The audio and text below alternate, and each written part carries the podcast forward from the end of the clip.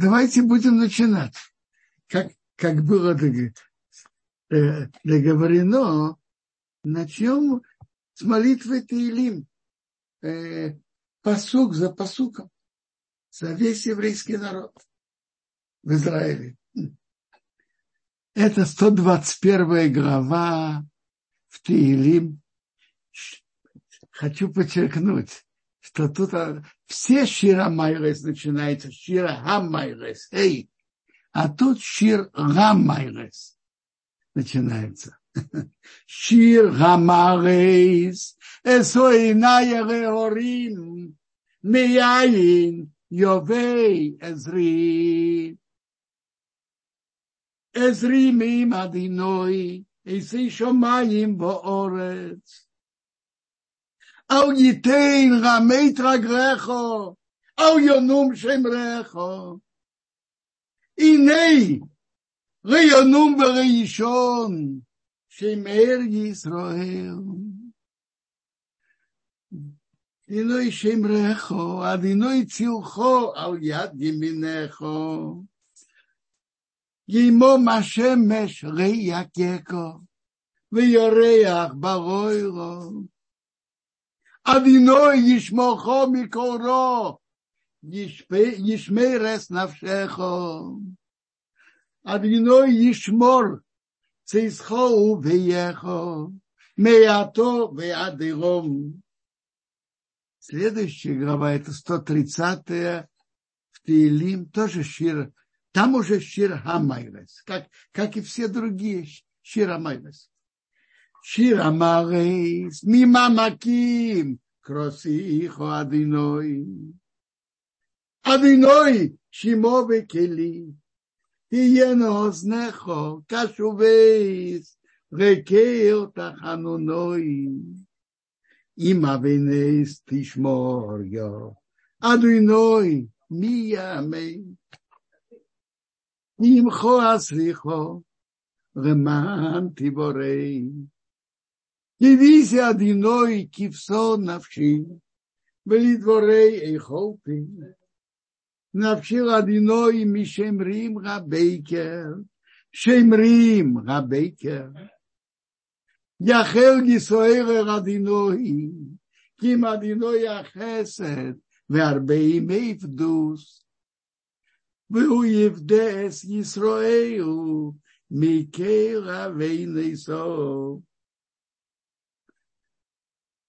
אחינו, כל בייס ישראל, הנשונים בצורו ובשוויו, או עמדים בין ביום ובין ביבושו, המוקים ירחם עריהם, ויציאם מצורו לרווחו, ומאפירו רעירו, ומשיבוד לגורו, השתו בגורו ובזמן קוריב, ונאמר омен.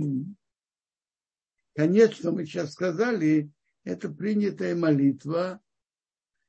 Понедельник и четверг после чтения Торы говорят несколько отрывков, и последнее это.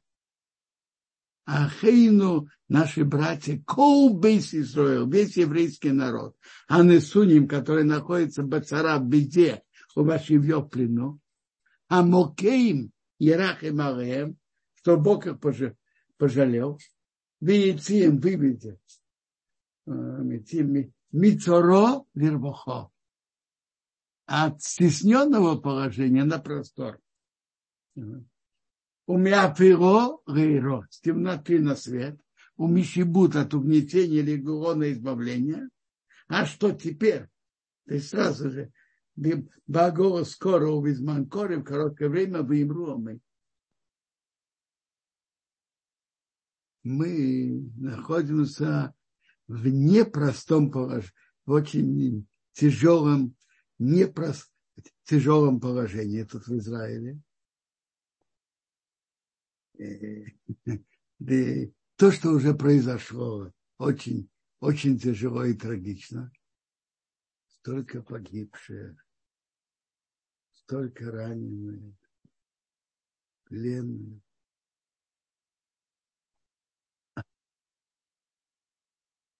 столько людей пережили травму.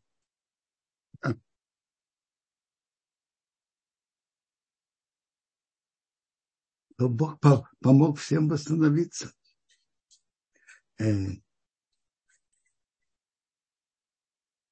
Хочу сказать, что я,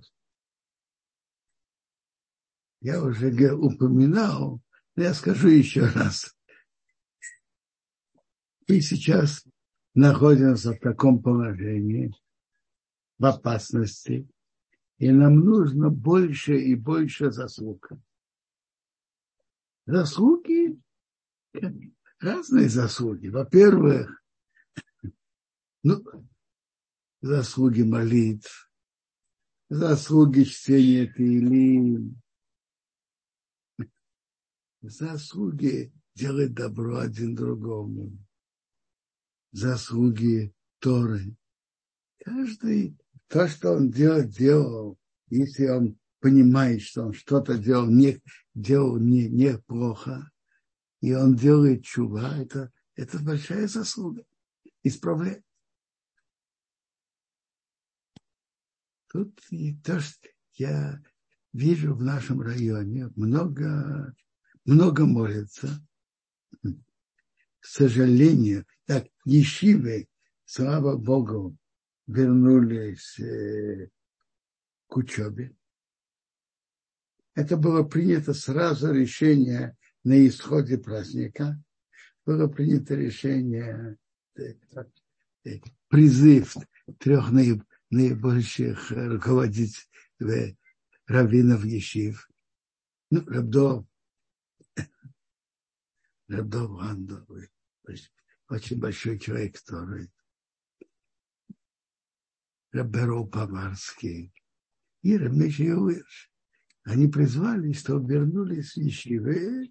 Каждый, когда может, кто может сразу, сразу, сразу на завтра, то есть воскресенье уже, воскресенье, понедельник, понедельник, за то, заслуги Торы, они велики и необходимы еврейскому народу. Я вспоминаю 50 лет назад. Янкип, мы приехали полтора года чуть больше, чем полтора года до войны Йом-Кипура, войны в судный, судный день. Йом-Кипур я учился в мире, Шиват Мир. И, и, честно говоря, я ничего не обратил внимания. И в Йом-Кипур уже не беседует. Я ни, ни о чем не знал до исхода Йом-Кипура. Вообще это был, был знак тревоги, азака. Но я к этому, об этом ничего не знал и даже не понял. Но когда был знак тревоги, Роши Чивары, который тогда был Рабейна Швинкл, должен был принять решение спуститься в убежище или продолжать молиться на месте. Он принял решение продолжать молиться на месте, потому что он оценил, что нет, нет такой реальной опасности, и поэтому до выхода Йом-Кипура я ничего не знал. Но Роши вот всегда ведь парни разъезжаются после Йом-Кипура. Так э, руководители еще приняли решение не разъезжаться, а чтобы парни оставались в Ешива и продолжали учебу. Это то, что тогда было. И тогда тоже еврейский народ был большой опасностью и Египет, и Сирия серьезно э, перешли границу и, и много продвинулись. Было чудо, что они остановились. Это чудо от Бога. И потом собрали силы и дали им отпоры. Мы сейчас в очень непростом положении, э, чтобы надо больше заслуг.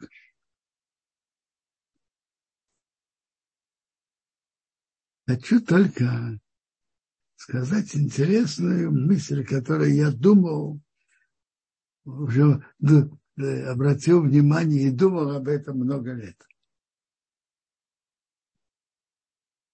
Жизнь наша в Израиле не, не прос, э, постоянно есть какие-то опасности. Каждый момент другие. Опасности, опасности нападения, опасности войн, опасности терактов и так далее, и так далее. Нету тут спокойной жизни, как, скажем, те, кто живут, скажем, в Бельгии или Швейцарии. Нет такого. Вопрос, что тут Бог хочет? С одной стороны, появляются опасности, с другой мы прибавляем, наверное, во время опасности еврейский народ прибавляет заслуги, и Бог помогает э, преодолеть их.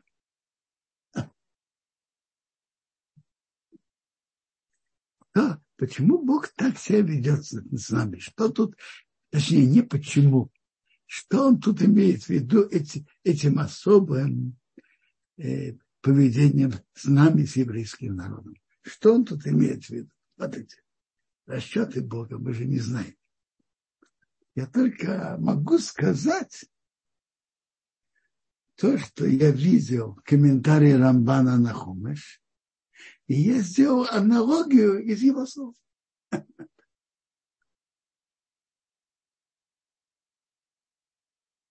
Конце главы Эке написана в Торе такая фраза. Я говорю, читаю ее сразу в переводе.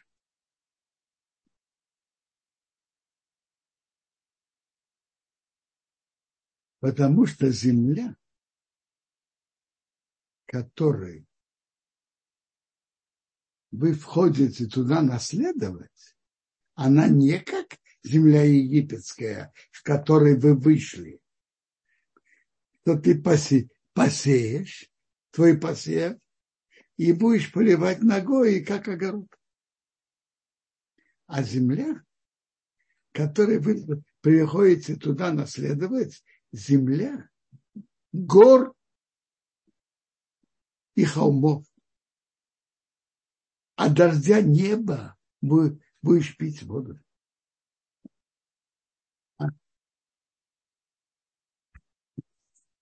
Раз я читаю, прочитаю следующую фразу. Земля, которой Бог, твой Бог, ищет и заботится о ней. Всегда глаза Бога твоего Бога на ней, в ней от начала года и до конца года. То есть тут есть, в этой земле есть особое наблюдение Бога. Есть особое наблюдение Бога над еврейским народом. И есть особое наблюдение Бога над этой землей. А тут это сочетание обоих сторон.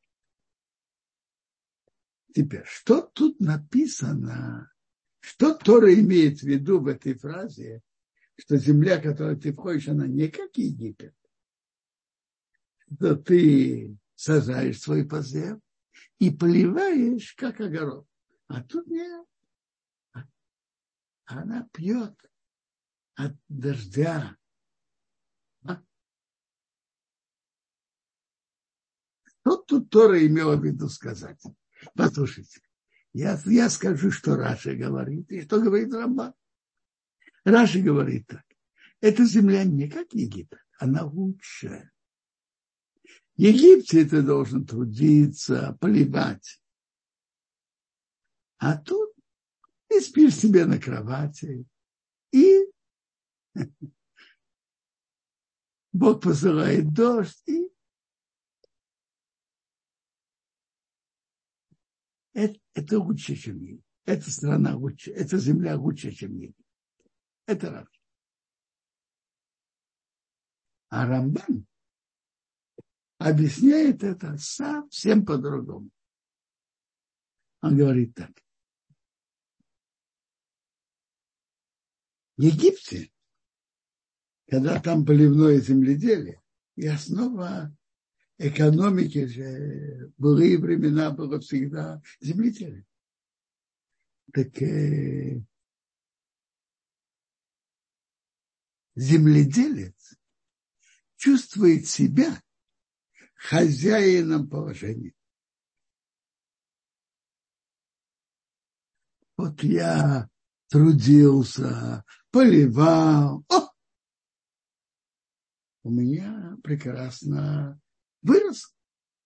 А вот у того и того соседа он поленился и не поливал, у него не вырос. То есть человек чувствует себя хозяином положения. А в земле Израиля это не так.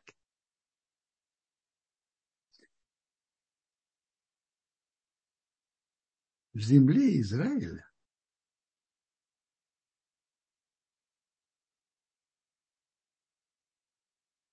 земледелие зависит от полива.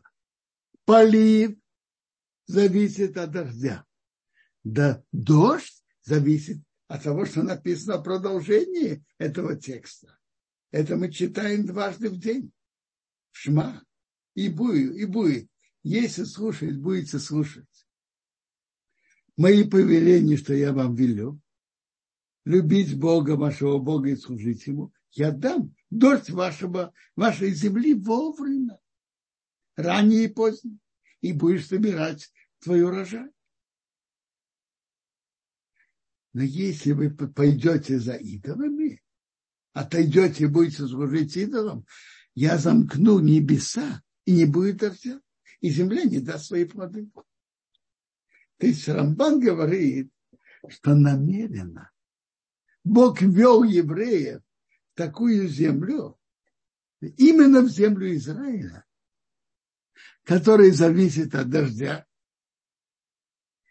а дождь зависит от того, как ты будешь себя вести, чтобы ты чувствовал зависимость перед, относительно Бога. Намеренно Бог вас вел не в такую землю, как Египет, что земледелец чувствует себя хозяином положения. Нет. Он вел именно такую страну, которая зависит от дождя, а дождь зависит от вашего поведения чтобы еврейский народ чувствовал свою зависимость от Бога. Это то, что Бог хотел.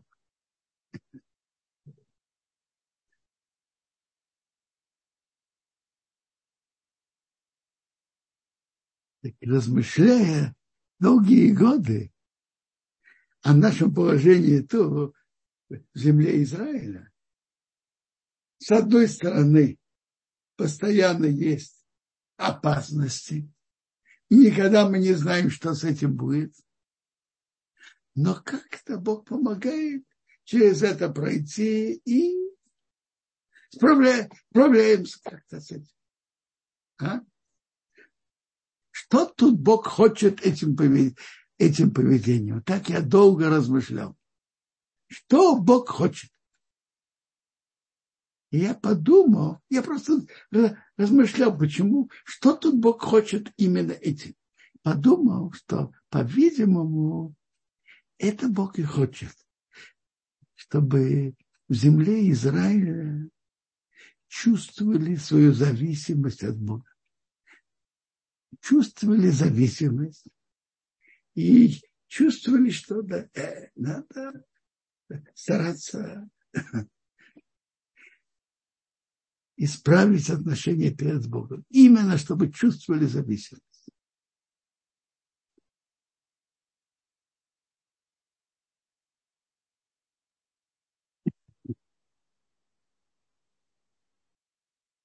Бог помог. То есть именно это Бог и хочет, что мы чувствовали зависимость и старались исправить. Что исправить? Каждый про себя пусть подумает, что он должен исправить. Первое, больше, больше учить Тора, Тора. Это, Тора – это большая духовная сила. И особенно в земле Израиля, что наибольшее число людей, которые изучают Торы, и больших людей Торы, тут, тут в Израиле. Ну, молитва, большая, великая сила. Вот Халивщиц прямо передо мной привел это известный, известный спор Рамбама и Рамбана насчет молитвы, на истории или или, по словам э, постановления мудрецов, но про э, Рамбан, который по Рамбаму эта история, по Рамбану постановление мудрецов. Но Рамбан тоже признает, что во время беды надо обращаться к Богу и только к Богу, и молитва определенно это то, что написано, служить Богу всем сердцем, это молитва. Молитва имеет могучие силы.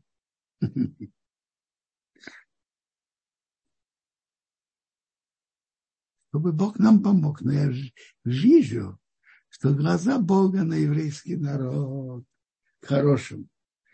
Вообще все наше существование тут в Израиле не, неестественным путем. И войны, которые были неестественны, неестественны. И в шестидневной войне были свои чудеса особые. Я, я слышал, что военных школах Соединенных Штатах всегда, чтобы изучить и проанализировать, изучают войны, которые были. Я слышал, что, что в военных школах Соединенных Штатов не изучают э, анализ шестидневной войны. Когда их спросили, что это антисемитизм, говорят, нет. Для чего мы изучаем? Чтобы мы научились ход этим анализом ход войны и взяли урок на будущее. Эта война велась неестественным путем, нестандартным, необычным. Что мы можем оттуда взять?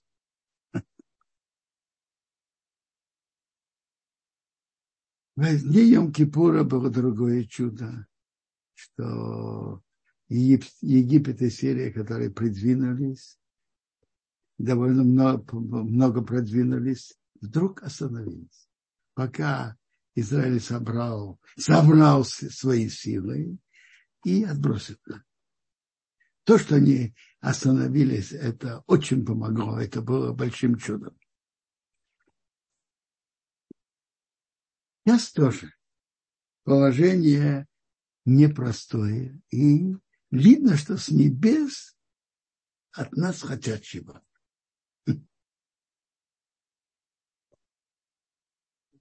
Но мы видим, что лицо Бога к нам к хорошему, но мы должны стараться так и каждый добавить заслуги. Ну, понятно, понятно, хесед, делать добро – это большая заслуга. И помочь, э, помочь, конечно, со, самим солдатам, их семьям и так далее, помочь раненым, поддержать те, которые получили психологическую травму, поддерж, поддержать семьи, у которых погибшие, поддержать оставшиеся семьи. Все это, все это тоже большая мецва. И что Бог нам помог.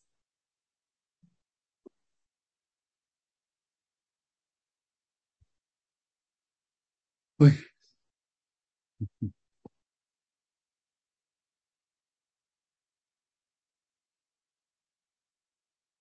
Где Тора начинает, что вначале Бог создал небеса и землю.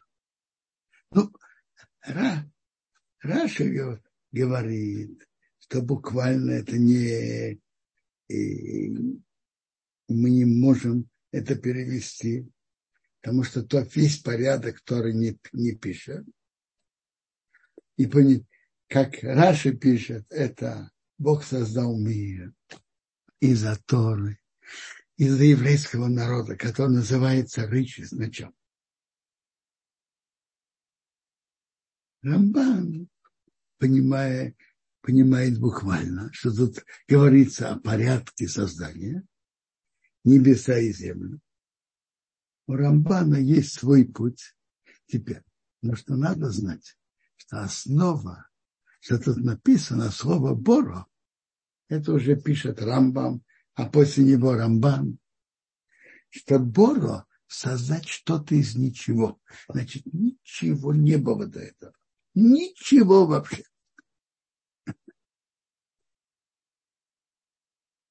Это, это из, из основ второй.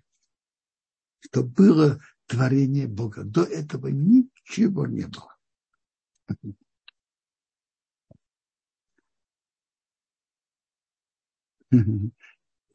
Я ви, ви, как отмечают, это имеет и большое э, духовное э, значение.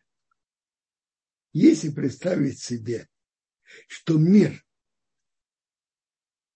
существует вместе с Богом все это время, а Бог только усовершенствовал мир, то выходит, что само понятие о Боге, Бог ограничен. Он имел уже готовый материал, и он был этим ограничен. А мы говорим, нет. Бог создал, и он не был ничем ограничен. Он создал небеса и землю, как он посчитал нужным. И Тора пишет нам порядок творения шесть дней. Первый день Бог создал небеса и землю. Земля еще была беспорядочной, и, тем, и темнот, и была тьма. Потом Бог сказал, что был свет, и стал свет. И Бог назвал свет днем, день, а темноту назвал ночью, то есть разделил. Днем свет, свет днем, а темнота ночью. И так было, вечер было утро, один день. Это хорошо знать, что день Паторы начинается с вечера. С вечера до вечера. Как и все дни, так и праздники Паторы начинаются с вечера. Тора нам сообщает, что Бог создал во второй день, что Бог создал в третий день. В третий день Бог создал растительность, деревья, травы.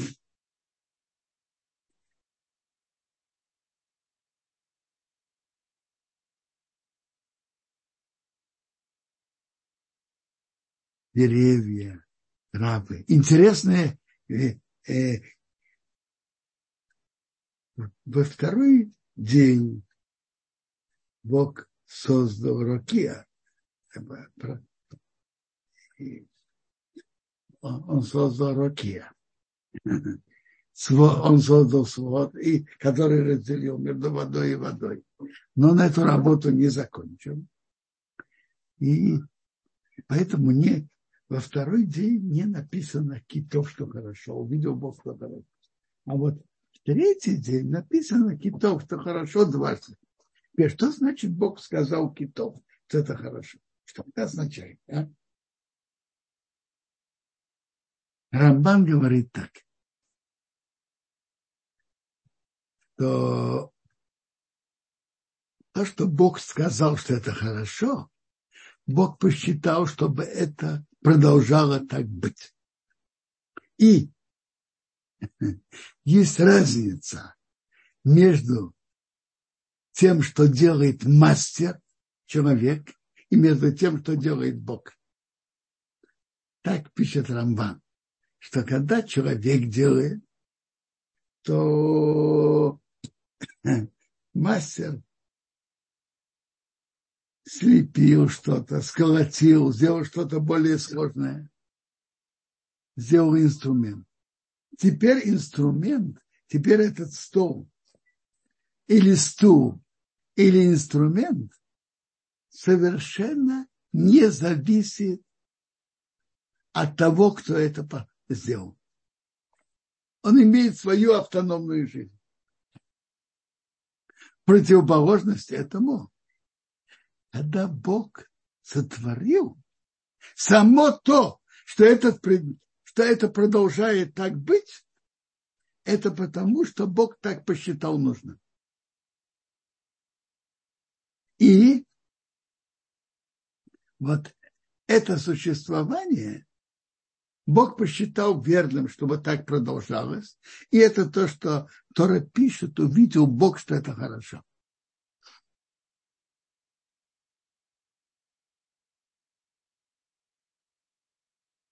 Во второй день не написано вообще, что это хорошо, а в третий написано дважды.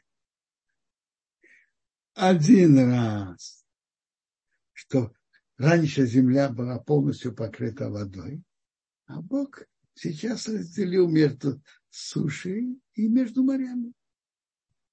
На суше нет, нет воды. Есть в озерах, э, в морях в реках. Но это суша. До этого вся земля была покрыта водой. И второй раз написано китов хорошо, когда Бог создал деревья, травы, растительность.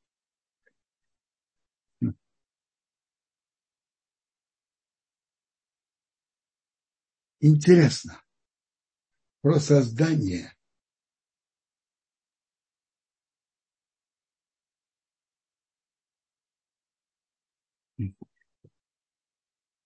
плодовых деревьев, э, трав и так далее, написано такое выражение, чтобы каждый вид был по его виду. И это подчеркнуто. Тут написано это в створении что Бог так создал, каждый вид по его виду. Впоследствии, когда Бог дал Тору, он велел нам не смешивать виды, не скрещивать два вида растения, э, не, не скрещивать два вида животных. Это из законов Торы. Но тут только написано по его виду. Интересно, написано по его виду и у растений,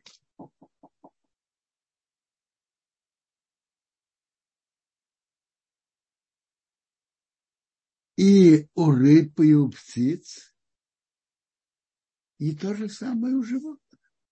Повсюду написано по его виду. И растения, и птицы, и животные написано по его виду. Последствия, когда Тора дала нам законы, она дала нам законы не скрещивать.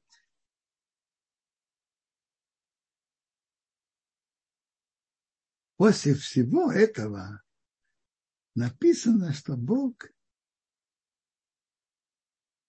сделаем человека. Быть саумейну кидносу подобные нам, подобные Богу. И написано, Бог сделал человека по подобию Бога.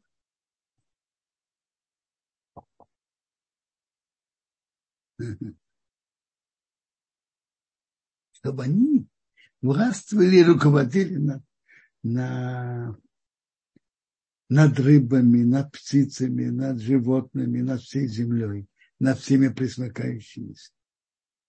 Написано, Бог создал человека бацалмой по его облику, по его форме, подоб, подобию Бога Бог его сделал. Что значит подобие Бога? У Бога есть форма? Нет. Бог не материальный. Что же значит, что Бог сделал человека по его подобию? А?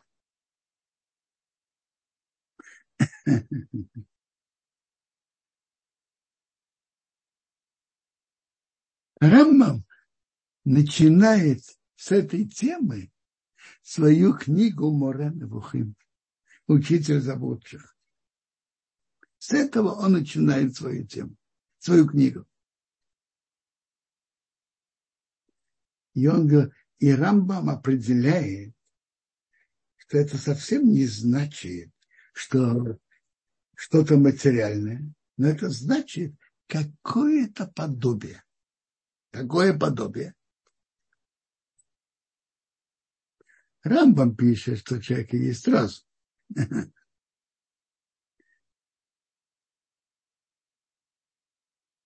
Рабхаим из Воложина идет, продолжает после Рамбама, но он объясняет по-другому. Он объясняет очень интересно. Он объясняет так. Написано же Бецелем Реким. Есть разные имена Бога. Основные два имени это известно. Юткей, Вовкей, как называют Шемавая, и есть Шемараким.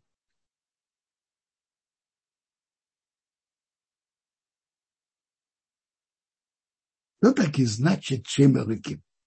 Из, из какого корня слова, э, из какого слова на Кодеш это слово?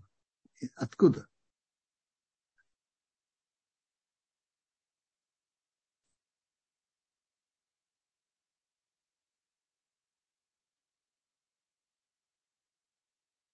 Из какого слова? Так слово, оказывается, слово «рыким» – это сила. Да что же значит «рыким»? Это значит сила всех сил. Все силы, которые есть в мире, берутся от Бога. Бог – это сила всех сил. Основа всех сил.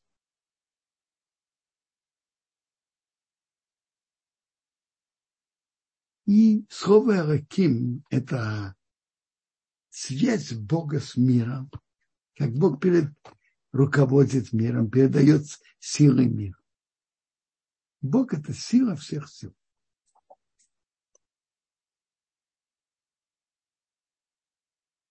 Ну, как же понять подобие человека Богу? Абхайм Воложна говорит так. Бог, он владыка всех сил, сила всех сил. И он передает силы разные. И все, все силы, что есть в мире, это от Бога.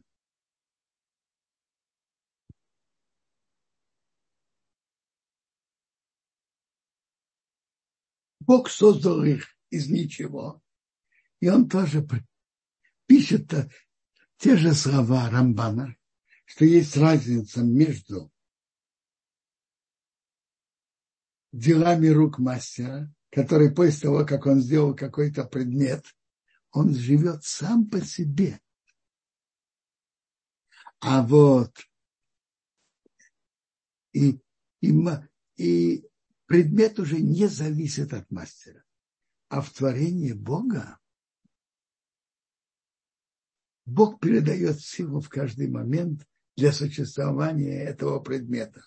И как я уже сказал, объяснение Рамбана, что Бог сказал китов, что это хорошо, это означает, что Бог посчитал верным, чтобы это продолжало так существовать. То есть, если бы не так, это бы прекратило свое существование посчитал, что вот так это продолжало существовать. Это значит, Бог сказал, что было хорошо. То есть Бог постоянно передает силы, чтобы, это, чтобы это, этот, так, этот, эти предметы, это творение существовало. Бог постоянно передает этому э, силы, чтобы это продолжало существовать. Ну, о чем же тогда подобие Бога человеку? Э, прошу прощения, не Бога к человеку, подобие человека к Богу. В чем подобие? Э, я уже сказал, что подобие это не буквально. Э, приводит посук в Теилим, что царь, что Давид говорил так. До мисили кас мидбор, о исике хейс хоровес. Я был подобен такой-то птице что это значит? Давид имел в виду, что у него появился клюв и, и крылья и перья, это Давид имел в виду? Нет. Он скитается подобно этой птице. Какое-то подобие. Он скитается подобно этой птице. Так то же самое тут, подобие Бога означает так. Элаким – это хозяин всех сил. То же самое человек. Бог передал ему могучие силы, духовные силы. Здесь человек своими действиями влияет на массу миров. Он руководит, он влияет на них, соответственно, своим действием. В хорошую сторону или наоборот. Хорошими действиями он передает добавочные силы во многие верховные духовные миры, прибавляет в них святость и свет.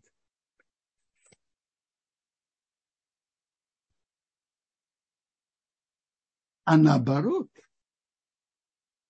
нехорошими словами, нехорошими действиями он разрушает силы, разрушает духовные святые миры.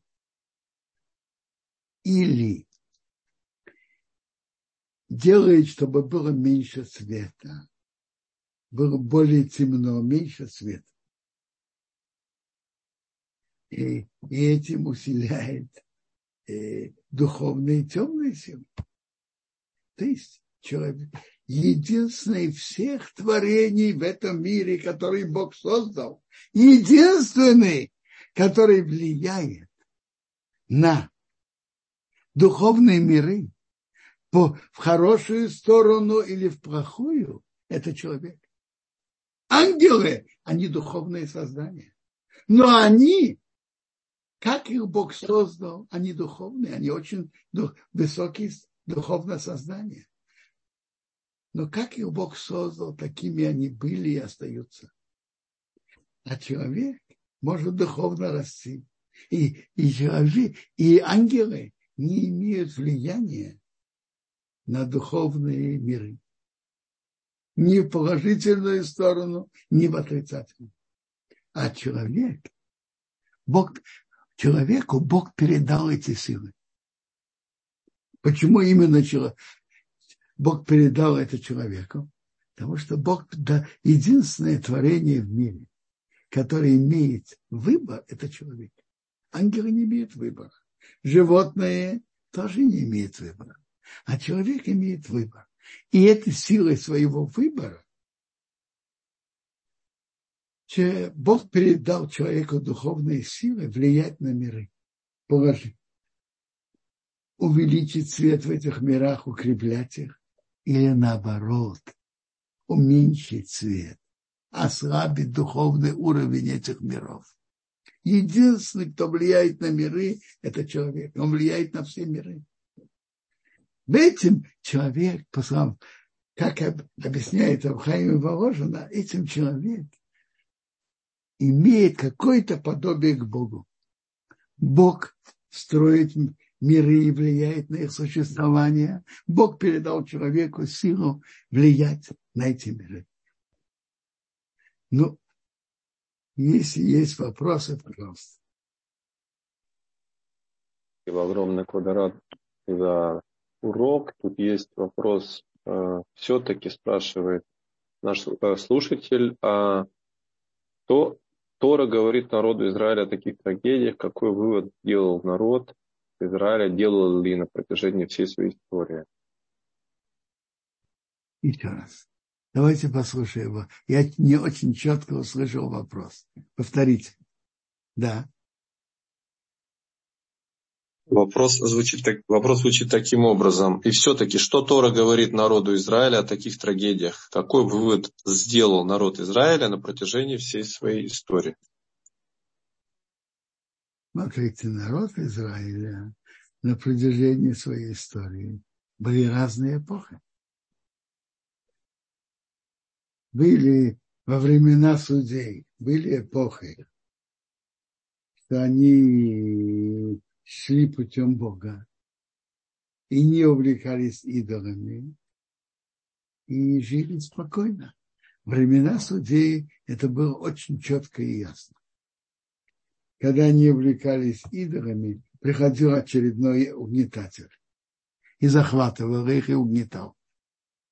Затем еврейский народ возвращался, понимал, что из-за этого это пришло, возвращался к Богу и просили Бога, мы отходим от идолов и помоги нам. И Бог посылал им судью. Судью, который вы поднимал э, восстание, воевал, собирал армию и освободил народ от угнетателя, очередного угнетателя. Это было времена судей. Затем времена, ну, были времена э, первого храма, были разные, тоже разные, разные эпохи, разные ситуации. Как можно на все ответить э, одним ответом? А затем, во время первого храма, когда были долгие годы служения идолов, как раньше был изгнан, были, из, были, было изгнано северное царство десяти колен, которое было изгнано Ассирии, где-то за 150 лет до разрушения первого храма.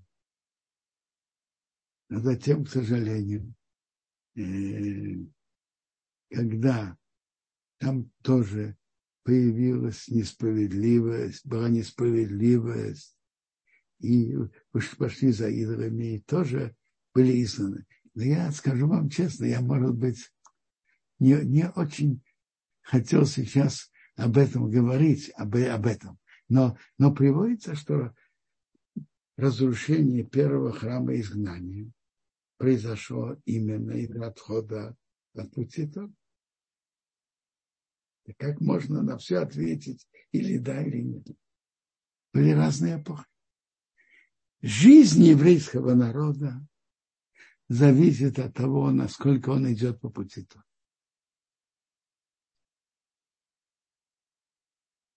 В изгнании, после, потом было возвращение на, во время второго храма, второе изгнание. В изгнании все эпохи до середины XVIII века, до, почти до конца XVIII века еврейский народ массово шел старый. Начало XVIII века и далее это, это еще, и, это, еще эпоха. В чем, в чем ваш вопрос конкретно? Рав, дадим возможность человеку пояснить, может быть, свой вопрос, если останется время у нас. А Сара задает давайте, такой вопрос. Давайте скажем так. Смотрите, я знаю, что я все-таки отвечу на этот вопрос. Эпохи были разные. И во время первого храма, во время судей, во время первого храма более четко проявлялась линия, когда шли по пути Торы. Было, им запутствовала удача, а когда отходили, появлялись войны и угнетения. Это общая линия, которая была. А вот теперь новый вопрос.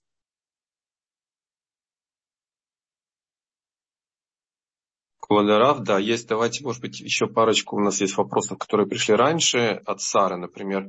Написано в русском переводе, э, переводе слов тогу вавогу, что поразительно пуста. Для кого она была поразительно пуста? Для Всевышнего? Послушайте, это же вопрос скорее к переводчику. Он имел в виду не то, что поразительно, и даже переводчик это не имел в виду. Он имел в виду выразить, насколько пусто. Если был бы кто-то, что видел, поразительно. Я что-то, я, я не помню, что так переводили. Но если переводчик так переводил, он имел в виду очень просто. Если был бы кто на это бы посмотрел, он бы так выразился. Понятно, спасибо, Кодоров. А, здесь еще у нас один вопрос. Уважаемый Раф, что значит по образу нашему? Разве у Творца есть образ? На это я уже, по-моему, ответил. Может быть, перевод слова «образ» нет не точный. Есть на вашем коде слово «тор». Тор – это больше физический образ. На это обращает внимание Рамбам. А есть целый медмус. Кто сказал вам, что перевод слова э, по образу он верен? По подобию это слово от слова кидмуто, подобие какое-то. И слово целым тоже близко к этому. Но не, конечно, не по физическому образу. У Бога нет образа. Слово физический образ это на, на Рашона Кодыш Тугар, не целый. Так, так обращает внимание Рамбо. Спасибо, Квадраф. Эстер, пожалуйста, подключили вам микрофон. Я вижу, вы уже давно ждете.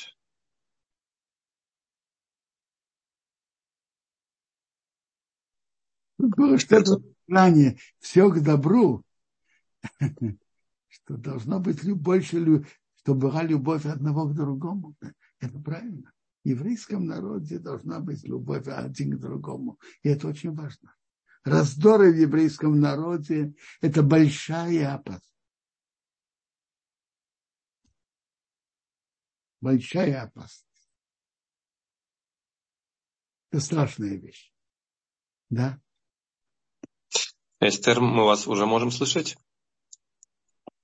Если еще нет, тогда Инна спрашивает, Кодераф, если можно подробнее про миры. Какие они, эти миры? Духовные миры, ну, если я о них больше знал, и было бы это доступно для объяснения, имело бы это смысл. Надо же понять.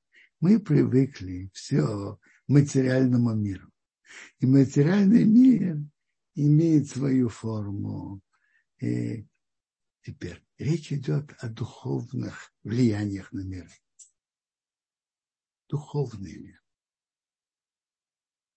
Об этом имел в виду Рабхайм Воложина в своей книге Нефешахай. Духовный мир. Вообще-то он пишет, что слово целое, Мереким, в этом э, очень много в, в изучении Кабалы, это подробно, что такое целое Мереким. А, а миры это духовное. На которые мы влияем нашими действиями.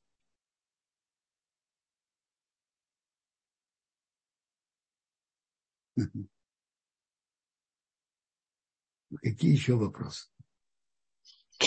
А, ну, если уже говорить про миры, тут уже есть еще вопрос пришел. Эстер решил все-таки написать нам.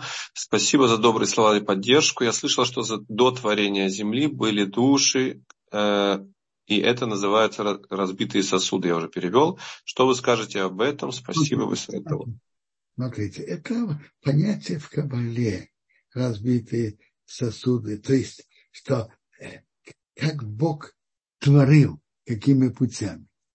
Но что я могу говорить о том, что я не знаю? Интересно. Есть гемора, что были семь э, семь, и, семь творений, которые было до, до создания мира. Чува, э, Бейсамигдаш и так далее. Ганейда. Но та гемора, она имеет в виду совсем другое. Когда Бог создавал мир, чтобы мир существовал, то должен был быть Ганейда, должен быть храм, и должна быть чува. Потому что если нет возможности исправиться, мир не может существовать. В, в этой геморе совсем не имеется в виду, что они были созданы до создания мира. Имеется в виду другое. При создании мира уже были заранее запланированы, чтобы они были. Это то, что Гемора имеет в виду. Потому что без них мир существовать не может. Это то, что Гемора говорит. Скажем, Чува, она была раньше мира. Бейза Мигдаш, храм, Ганейд. То есть для существования мира они необходимы. Это то, что Гемора имеет в виду. Не буквально, что они были созданы до мира. Да. А, спасибо, Квадарав. Игорь а, спрашивает острые актуальные вопросы. Массовое нарушение субботы на вечеринке рядом с сектором газа. Можно ли сказать, что есть связь между терактом и этим событием?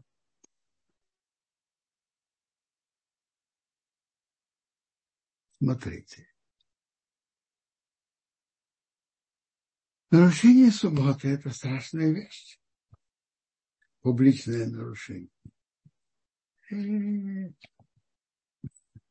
Расчеты Бога мы же не знаем. Но мы знаем, что нарушение субботы несет в себе большие опасности. Поэтому можно понять, что связь это совсем не случайна.